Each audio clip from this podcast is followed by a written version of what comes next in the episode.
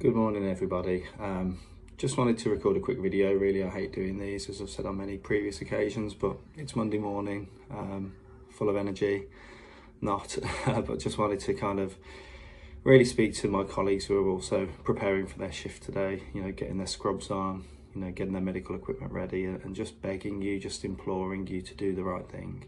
That's all I'm asking. In the last couple of weeks really, you know, well, in the last couple of months really, it's it's become blatantly obvious what's happening here with these jabs. Um, I've been speaking about it for months and months now.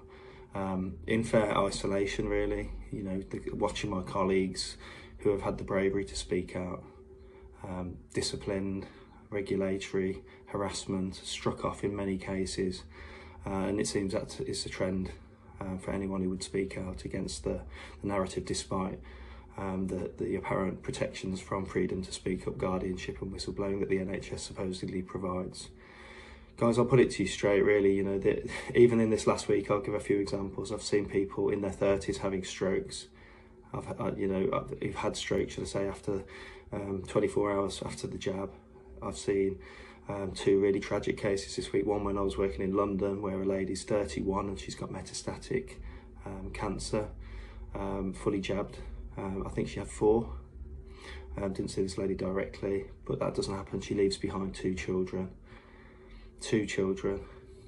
Even this week in the practice that I'm at today, you know, we've had a chap who three weeks after his first jab went from marathon running to dilated cardiomyopathy and he's now on at least 10 drugs and had further jabs despite going into acute heart failure and has been told it's genetic. I've seen people given jabs that are out of date I've seen people that have been given jabs under heavy coercion.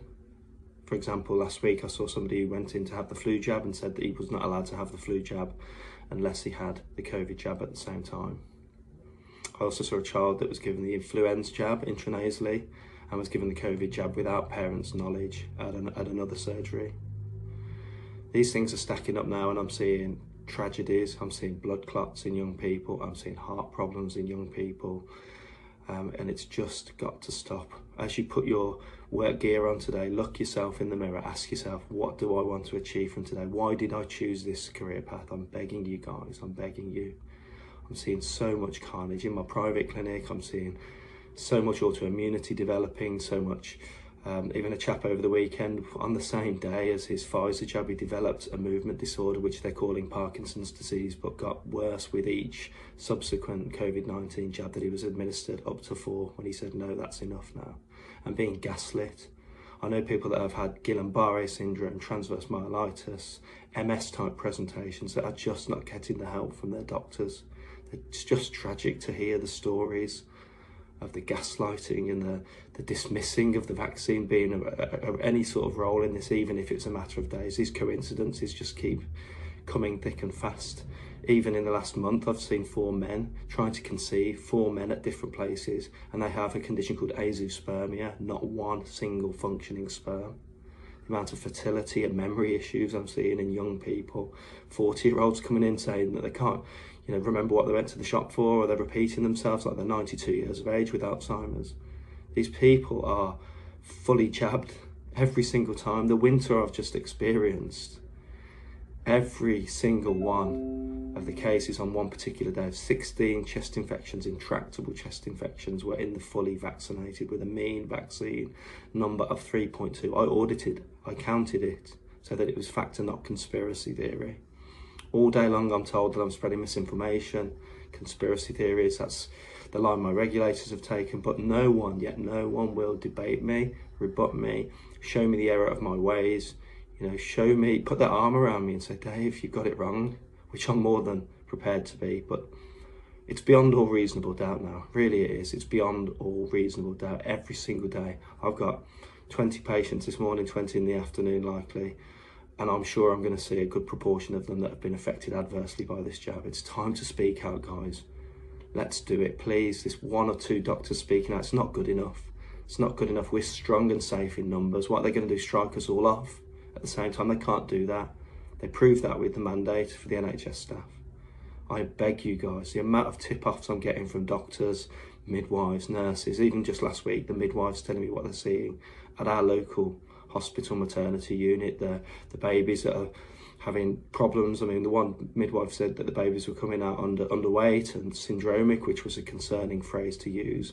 Placentas being delivered, um, unhealthy placentas, intrauterine growth retardation, cardiac problems in mothering, uh, mothers having normal vaginal deliveries. It just doesn't happen. Just doesn't happen. The amount of fetal distress in emergency sections. It has to stop, guys. I beg you, as we start this week, I beg you to please speak out, have the bravery. I keep getting told that, you know, we can't speak out because of the disciplinary. We've seen what they've done to you, Dr. Cartland. That doesn't wash. Neither does the fact that, you know, I've got mortgage and I've got kids and I've got a car and I've got all of those things. So every other dissenting doctor. We are protected, guys, and we are protected as long as we always use the facts. Stick to facts, stick to clinical experience, and you cannot go wrong. That's all I will say. Please guys today consider it. Considering joining those brave doctors that have spoken out across the world. The momentum's building. There's been a massive shift particularly in those vaccinated and have realized in the last few weeks and months that it is the vaccine that has caused their ill health. I pray that you realize that it's the right thing to do and it's time to stop as we consider rolling out yet another spring booster campaign. I'm hearing it across the land in cornwall spring booster campaign. Some people really considering eight and nine of these novel gene based i'd say therapeutics but there's not a lot therapeutic about them because they don't work. Okay so best get on first patients here so that's what i'm here to do help the health of of the people of cornwall and i won't be stopped um, the mudslinging, the trolling, all the rest of it that's gone with it, all the regulatory abuse and resistance. In fact, I was asked the other day, um, why don't you just, you've done your bit now, you spoke up, retire. I'm never going to do that. I'm going to keep going because I know, as I said earlier, I am backed by facts.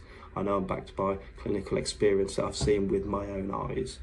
And I can't unsee these things. So please considering what you're seeing. Ask your patients how many vaccines they've had when they present to you with a terminal cancer in their 30s ask your patients how you know how many they had when they present to A&E with ST elevation at the age of 27 how many jabs did they have? Please guys I'm begging you stand with us the few people that have risked it all.